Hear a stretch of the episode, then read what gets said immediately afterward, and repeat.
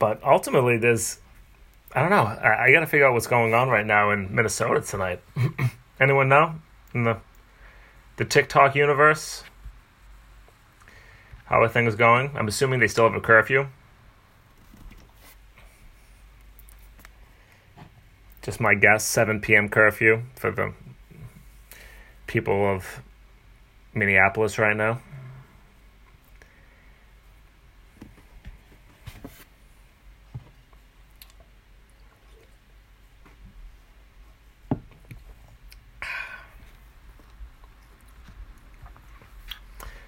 And I can never figure out who's on this thing.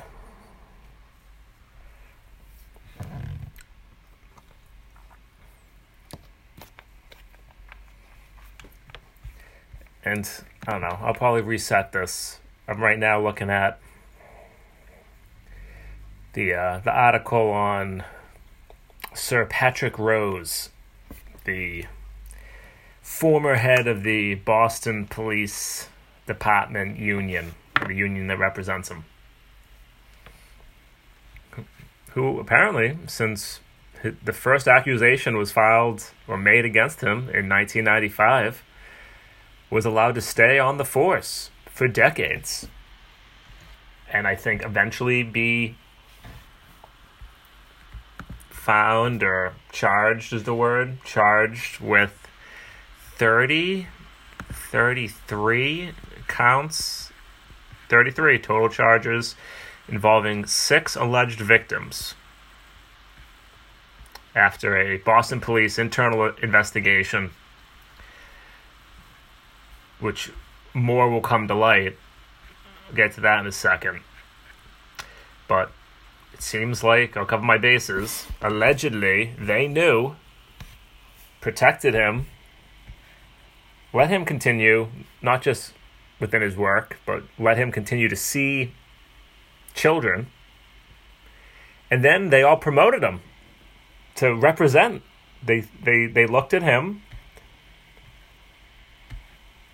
alleged known um, pedophile, sexual assailant of children. They looked at him and said, "This is who we want running our union," and they elected him. Uh, thank you, Nimki, I appreciate it. I want someone to call in because I want to see if the system works. But that's okay if no one no one feels up to it.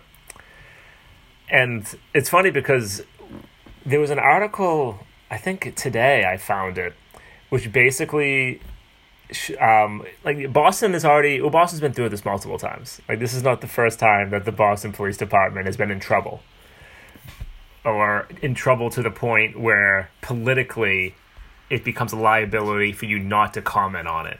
That's a more accurate way of saying it. And I guess in the early 1990s, um, there was a string of basically like the Boston police, I think just beating the crap out of black people, to be honest. And it, it hit such a, a, fever pitch that eventually the then mayor said, okay, we have to. Uh, we have to look into this. And they had a, a special committee, which is always fun. Whenever you hear special committee, just mentally, whenever you, you see a politician say, we're going to have a special committee, what that means is we don't want any political consequences for this. We want it to look like we're doing something. So we're going to send, um, have people there and then they can take the blame for whatever they make. And then a year from now, they'll give us a list of recommendations. Um, yeah, I, I don't know if there's something different with the uh, the TikTok, Maria.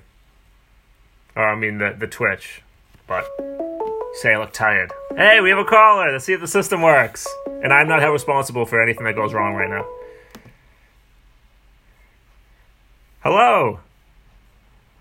The system works. The system works. Um, what is your name and where are you calling from?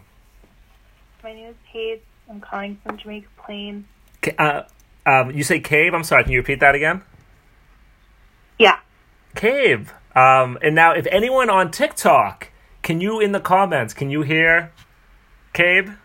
Thumbs up or something? But um, Cabe, how are you? What uh, What brought you to call in this evening? Well, I wanted to see if the system worked. Okay, well, so f- oh, okay, hold on. We getting some yeses in the chat. System works. Um, all right, I, I have to imagine that if you uh, follow my stuff, you at least have an interest in politics. Of course. And uh, w- would you say that you're politically active? Are you involved in any local campaigns, or are you busy with other things in life? Uh, a little bit lower level. Um, so not any active campaigns, but a lot of uh, local organizing. Okay, that's awesome. Um, uh, tell us about one of them. Um, the local neighborhood council. Okay, and uh, what does your uh, the the JP local neighborhood council do?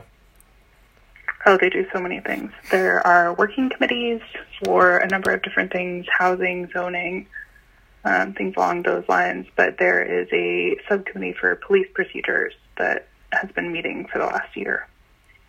Ooh, awesome! And I mean, obviously, I'm sure you're familiar with my politics around the role of the police, and I'm hoping that we have a, a lot of budget cuts. Uh, I'm, I'm going to talk a little, little bit about what Kim Janey was saying earlier and what the big fight's going to be this summer. But out of your uh, working group, what are they pushing in terms of policy changes or proposals? That's a really good question um, because there are so many folks who are really just trying to get involved. I think that there is a lot of kind of not knowing where to even begin to turn. Um, and because it's at the, the very local level, right to their electeds about um, budgets and things along those lines. Okay. And people um, in your committee, my last question, I promise, people in your committee, are they amicable to reducing police spending? I would say that there is a, a split. Many people are, and then there are a couple people who aren't. There are a couple people who are very pro community policing. Oh, and uh, what would their definition of community policing be? That's one of those phrases where I don't think anyone can articulate it clearly for me. That's a really good question. I think that they are looking for more policing where you know who the cops are, the cops know who the people in the neighborhood are, and that there are more walking beats and things along those lines. And it's funny because I was just mentioning earlier about in the early 1990s, Boston went through a similar, we'll call it reckoning, their special committee. And one of their major proposals was we need more community policing. We need cops to walk the streets, to know the neighbors. And honestly, what it, it so this is like a, a tried and true tactic. And what it basically always results to is keep funding us, keep allowing us to basically be the lever of how to enforce all policy, and we'll just try to be nicer this year. And it never, Exactly. um, as long as they get the they get the funding, they don't care, and as long as they get the funding, then um, things are going to be uh, leaned towards punishment because that's ultimately what they're trained to do. But I, I really appreciate appreciate you calling in. Um, thank you for testing the system. I'm I'm like now awkwardly holding the phone, hoping that helps. But it seems like people can hear you, and people also say thank you for calling. So keep uh, keep up the great work.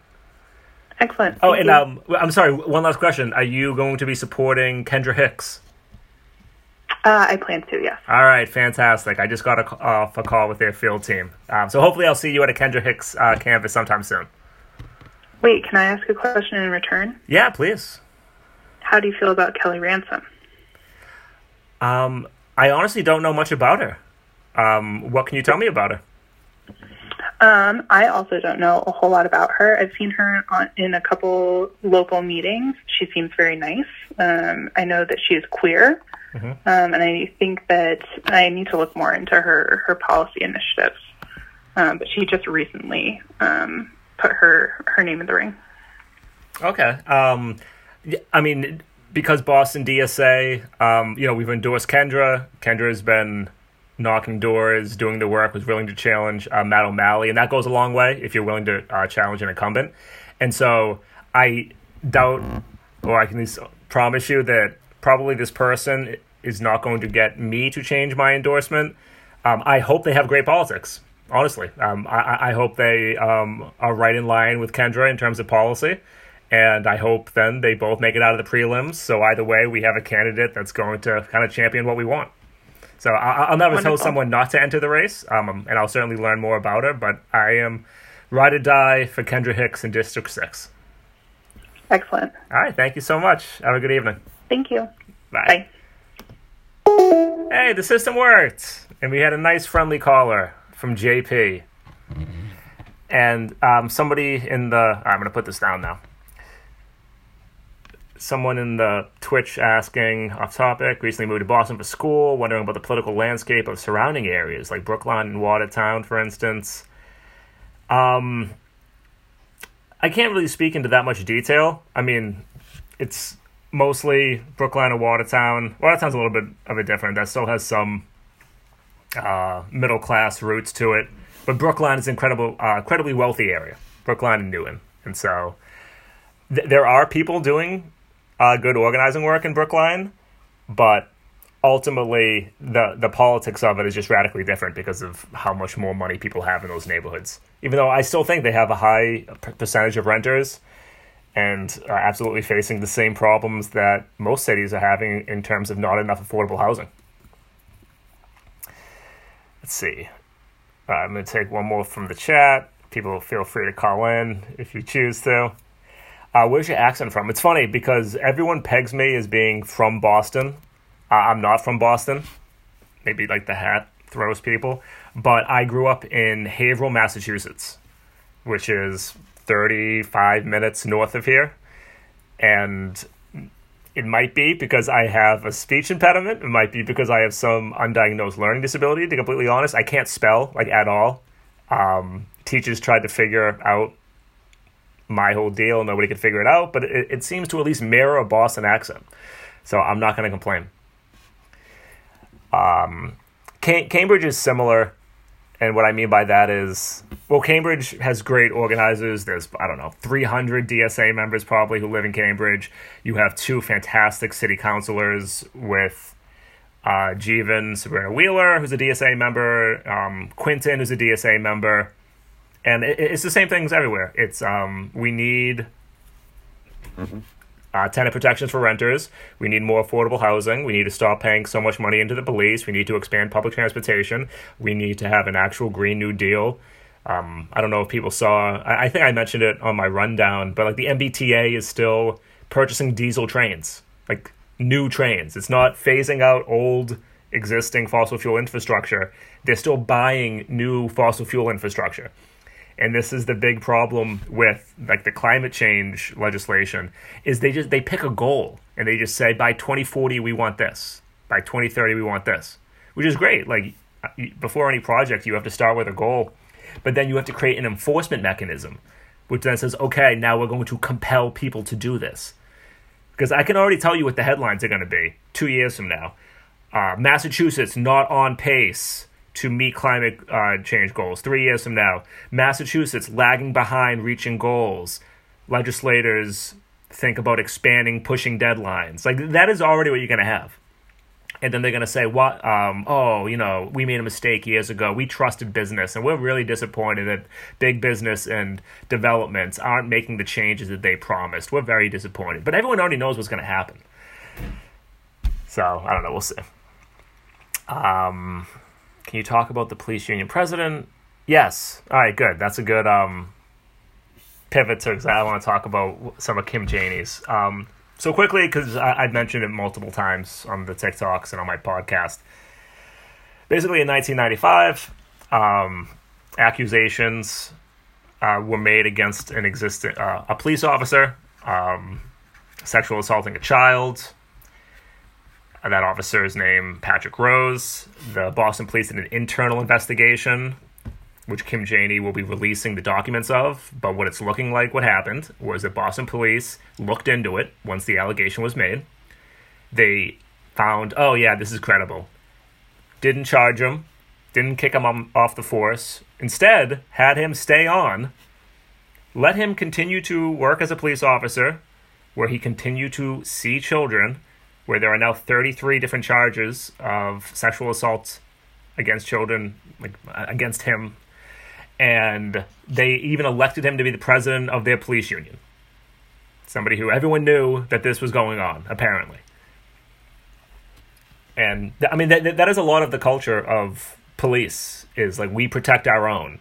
That's why there's so many um, people who, uh, police officers who like they get drunk driving under the rug. They get domestic abuse swept under the rug. They get murders swept under the rug. It's just a culture of protecting each other. They're all making the average salary is 120 grand. Like, why is anyone going to rock the boat? And so, what Kim Janey, acting mayor, came out and said, "All right, we're going to release the documents," because Marty Walsh, Walsh, refused to. Marty Walsh said, "We're not going to release the documents because that's going to um, then docs or disclose the name of the children who filed the accusations." So for their safety, we're not going to release it, which is obviously BS. You can take a black sharpie, you can cross off the victims' names, like every other public agency is capable of doing. It's called uh, a redacted report, and then you publish that. It's, it's not that hard to publish a report that you just cross off the name and addresses of the victims. But Marty Walsh was trying to hide behind that. Kim Janey said, I'm going to release it. Okay, that's good. But then Kim Janey because she, she is going to release her budget, and this is going to be the whole fight. The whole fight is going to come down to how much money are we giving to the police. This is what the big fight was last year when the so-called most progressive city council in Boston's history went with Marty Walsh's police um, friendly budget. Only five Boston city councilors uh, voted no. Ricardo Arroyo, Kim Janey, Michelle Wu, Andrea Campbell, Oh, I always forget the fifth. Oh, Julia Mejia. Um, then those are the five that said no. Then we have three so-called progressives that abandoned that base and went with the conservatives, went with the cops, went with Marty Walsh, and that was Lydia Edwards, Liz Breadon, and Kenzie Bok. And what the compromise was was, oh, Marty Walsh's this budget, it cuts twelve million from the OT and this is what is very, very important, is how they do the police budget is they say, I think it, was close to 440 million. Let's just call it that. The police budget is 440 million, and the police overtime budget is 40 million, and we're going to cut 12 million. Now, they say it awkwardly. They give you two different numbers. The but the overall budget that includes everything, it includes the overtime, but then they tell you the overtime. So $440 million police budget, 40 million for OT. And the reason they create those two different pots is that the OT is limitless. The OT is a goal. So what they did last year during the budget was they said 440 million for the police. Again, it's somewhere around that. Somebody can Google it, find the exact number. And it was going to be 40 million, but instead we're going to cut it by 12 million. So the OT budget will be 28. And then guess what happened? Because that OT budget is limitless, the police department spent that 28 million. They kept spending and it is now going to be more than it was the year previously. Which means at the end of the day, the Boston Police Department got more money this year than they got last year. The whole cutting from the police overtime budget is complete bullshit. It is a trick. It is meant to sound like they're making cuts when in reality they are still giving the same amount of funding. They just are changing the goal. And that is why what Kim Janey said, uh, um, I know there are comments, I'll get to them in a second. That is why what Kim Janey said today was so irritating. I'm quoting um, Adam Gaffin, uh, a journalist.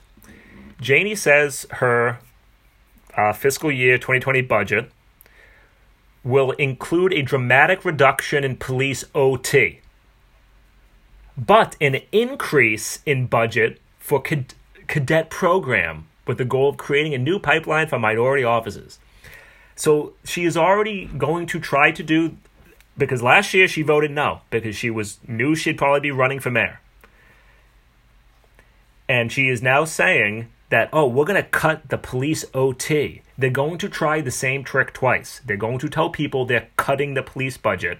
But when they say OT, again, it's limitless. It is a goal. It doesn't matter what you put in there. You can make the police OT zero. They, because of their contract, get to bill, uh, bill the city well beyond that number. So she is already starting by saying, We're going to try this tr- trick twice. We're going to lie to the people, make it seem like we're actually making cuts when we're not. And I'm going to increase their funding so then they can have better programs. We're going to give them more money for racial sensitivity training. We're going to give them more money so that we can have more minority officers. At the end of the day, if you are not cutting the budget, you're not doing anything. That is what this is all about. Politics is about the allocation of resources. That's it. The most simple definition. You have a system of government, system of politics, which determines how we're going to use resources in a society. If police get the money, then you will have a society which is catered towards austerity, where you use the police to basically quell, squash, subjugate your lesser populations, your minority populations, the ones that you don't want or care about, the ones that affect property value negatively. And she's already saying that's what she's going to do. And this is going to be basically what the next, from now until the end of June, is going to, this will be the debate. This is going to shape the Boston mayoral race of who's cutting the money and where are you cutting it from. But if you're listening to this, when you hear OT, it's bullshit. It doesn't do what they are saying it's doing. It's a lie. And, and they all know it. So we'll see what happens. Glad I got to get that off my chest. All right, hold on. Going up. Um, call me crazy, but if Wu was elected, we would actually make progress towards our climate goals. It's difficult, honestly. Um, and, and I like Wu. I've endorsed Wu. I've given money to Wu. I'm sure I'll be knocking doors for her in some capacity. But um, it'll be interesting to see to what extent are people willing to use the power of mayor to do what is necessary to compel businesses, corporations, statewide agencies to actually make changes. And we'll see. City budget is not funded from their budget at all. Yes, correct. So um, I'm looking forward to reading Kim Janey's budget. It'll be interesting, telling to say the least. But yeah, this will be the big fight. Let's see. All right. Besides that, that was a big thing I wanted to say. I got Andrea Campbell's housing policy, which I have not fully gone into. I'm at about 24 minutes. Uh, anyone want to come in? Uh, call in? All right. Somebody's saying I'm wrong. Can you please call in so I can explain it to you? You might have to go back at the number and come back in. Um, until then, I'm going to keep reading questions. I'm, I'm moving to Rozzie next month from Plymouth. Um, so the mayoral election, the prelims, September, I'm going to say 14th, 21st. I, I, I should know that date. Um, because the elections are nonpartisan, meaning it's not Democrat versus Republican. You don't do primaries. You do what's called a prelim, which is basically everyone runs, and then the top two make it out. And then the general election, I don't know, November 1st, 4th, that is when the two go head to head.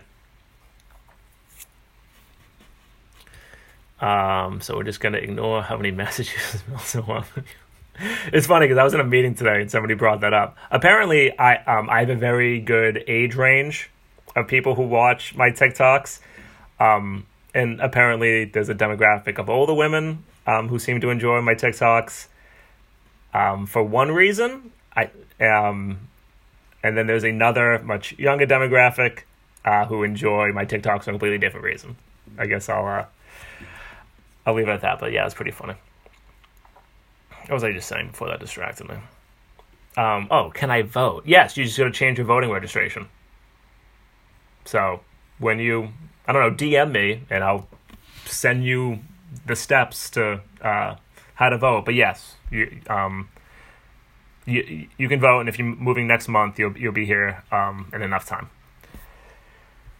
Now, uh, the interesting question is going to be uh, who makes it out of the prelims.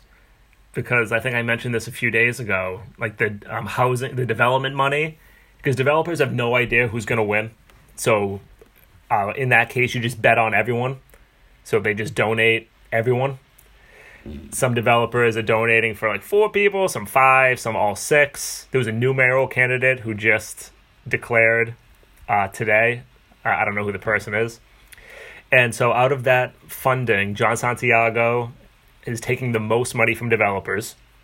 He also got the backing of Local 223, which was Marty Walsh's old union.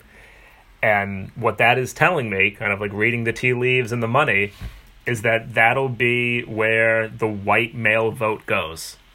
Because as of right now, I got to figure out who this new person is. Maybe it's Nick Collins, and if it's Nick Collins, this all changes. But um, as of right now, it's probably going to be Jon Santiago who gets the white male vote. And that is a demographic that vote consistently in prelims. Like this will all come down to turnout and uh, what percentage of people in Boston vote in September. And it's going to be, it's normally very low. I don't have the exact figures, but it is maybe 20%, probably not even that. And so if you have less than 20% of your population voting in the prelims, which then filter it down to a heads up match,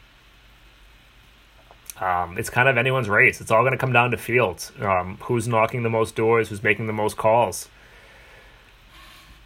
Any thoughts on New York uh, City mayoral race? Thoughts on Yang? Um, every poll that's coming out definitely has Yang as the front runner. A lot of that is name recognition, obviously. Uh, most people don't decide who they're going to vote for until the last 48, 72 hours. Um, New York also has a very low voter turnout in terms of their uh, races. Um, I think he's a, a joke, to be honest. Um, he doesn't have many progressive policies. He's somewhere between Elon Musk in terms of his marketing gimmicks and I don't know. Yeah, that's really it. He uh, he's basically just like a cartoonish version of Elon Musk, who's already a cartoonish version of himself. Um, and if progressives can get behind one candidate, yeah, I, am but, but that never happens, to be honest. Um,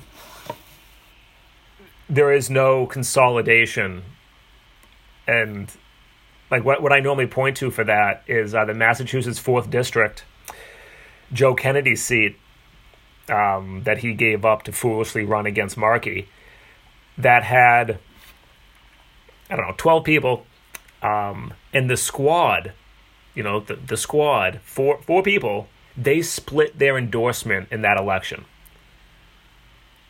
Um, Anissa went with Jesse and then a few months later, Ilhan Omar went with uh, my preferred candidate, the candidate that I was volunteering for, um, Is- um, Leckey.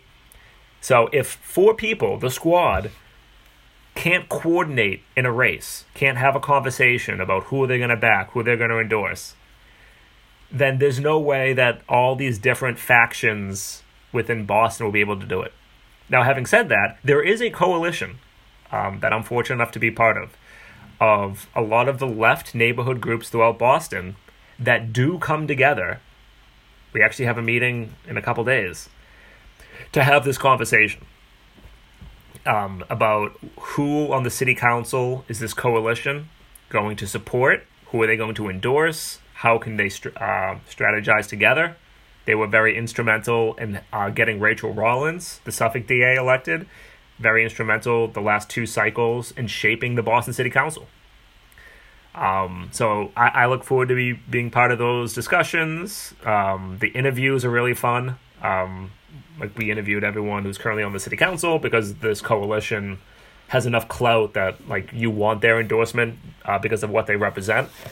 So yeah, I, I will look forward to interviewing uh, the different candidates um, along with them in whatever role. Uh, th- that coalition, I normally take a little bit more of a backseat, though I clearly like to talk. Um, you also kind of have to recognize who you are and where you are. But yeah, I'm looking forward to that. Um, people tend to praise Yang because he has both sides respect him, but centrist. Yeah, because I mean, because he has enough. Um, I don't know what to call it. Youth backing people who like. I mean, you know the the UBI, right? That was. Um, I get we'll call it ahead of its time. Like COVID basically showed, oh, you can do this. It is a good policy. My largest, the reason I was so hesitant with uh, UBI and still am, uh, like um, Andrew Yang said it in an interview, like so we're just going to do a UBI and we're going to get rid of Social Security. We're going to get rid of like minimum wage. We're going to get rid of uh, this social safety net, and people just get a check once a month, and that's it.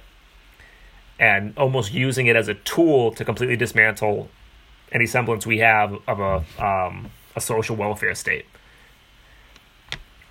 And at the end of the day, if you don't have protections, if um, this these monthly stimuluses start to become a, a thing, because capital seems to be okay with it to some extent, because if this is all done by consumer spending, then you, you need people to have money to continue to consume.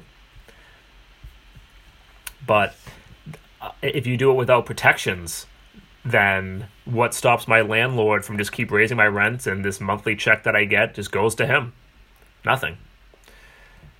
Um, so uh, if you're going to do it, then you need to have um, a lot of protections. So we'll see. But yeah, he had one good idea, if you want to call it that. Um, who's going to run against Charlie Baker? Uh, yep, Kate the Great. Um, ben Downing is announced. Is yep. Uh, Sonia Chang Diaz is thinking about it. Charlie Baker might not run. I mean, really, there's no, there's nothing. Uh, I'm to close up in a second, but there's nowhere else for him to go. He, um, without him changing parties, he has hit his ceiling. There is nothing for him on the national scale in Republican politics, period. He, he would get wiped. I think he'd get wiped in the, a primary here. I don't think he's making it out of the Republican primary here in Massachusetts. That's his biggest concern. If he makes it out of the Republican primary, he'll win the governorship. But, um, I, like right now, he's not raising money he, he can flick a switch and raise money. That, that's not a problem for that guy. But he's not raising money. Uh, his lieutenant governor is. I'm gonna. Catherine, Caitlin, KP. I don't know. Somebody in the chat quickly, blanking on her name. Um, yeah, she, she's well over two million dollars uh, raised. So we'll see. Um, have I considered running for office? I mean, I obviously have. Um, I would be lying to you if I said I, I haven't, but I don't know. As somebody mentioned before, if there are good people running, I don't have a reason to run. Um, I, I, I'm enjoying helping getting people elected. If uh, if it ever comes down to we need one person to sit in that one chair, and then we win, okay, I, like I'll throw my hat in the ring. But that's not a that's not how politics work, unfortunately. Um, you need to have a mass mobilization. And so, if that is what you need to do to win, I'm willing to do the work of the mass mobilizing. I um I really don't need my name out there, but um yes, I have considered it. Was I on sports radio the other day? No, I was not, but obviously because of how I talk, I sound like I constantly am. When is um, Jon Santiago going to announce? Um, that's a good question. I'm, I'm, i think he's in like exploratory committee right now, also uh, trying to figure out if Sonia is going to run. 9% of new housing units in Boston were affordable to people making 60% of annual income. That's true. Um, oh, so uh, 60% of annual income, if you're talking about how HUD defines that term, HUD defines the AMI of the Boston region at about $115,000, which is three times the actual amount. So that stat yeah, like uh, you'd have to tell me where you're getting those numbers. Uh, to be honest. Um, I'm um I don't know. The last person to primary him, who got 30, 35 percent of the vote, was this minister who, um, this homophobic uh, minister who went to Uganda, talked about how the gays are the devil and incited a genocide. That's who ran against Charlie Baker, and that guy got thirty percent of the, of the Republican primary vote. So you get somebody who is halfway, I don't know, only did half a genocide, and maybe that person gets over the 50. Um, unfortunately, school committee is not an elected position, though I am trying to do that. Um, and right now, I'm trying to help people get on the city council. Um, NBC Boston quoting the show. Ooh, but okay, that's going to do it for me. Thank you. Oh, I'm blanking on a name. Thank you. um, our friend from JP for testing the system. Disappointed more of you didn't call in. So collectively as a group, let's all get better at that. Call in next time. Especially the person who said that I'm wrong, don't know what I'm talking about. Please call in next time. But all right, with that, I'm gonna go hang out with my friends via Zoom. But yeah, take care. Have a great night, everyone.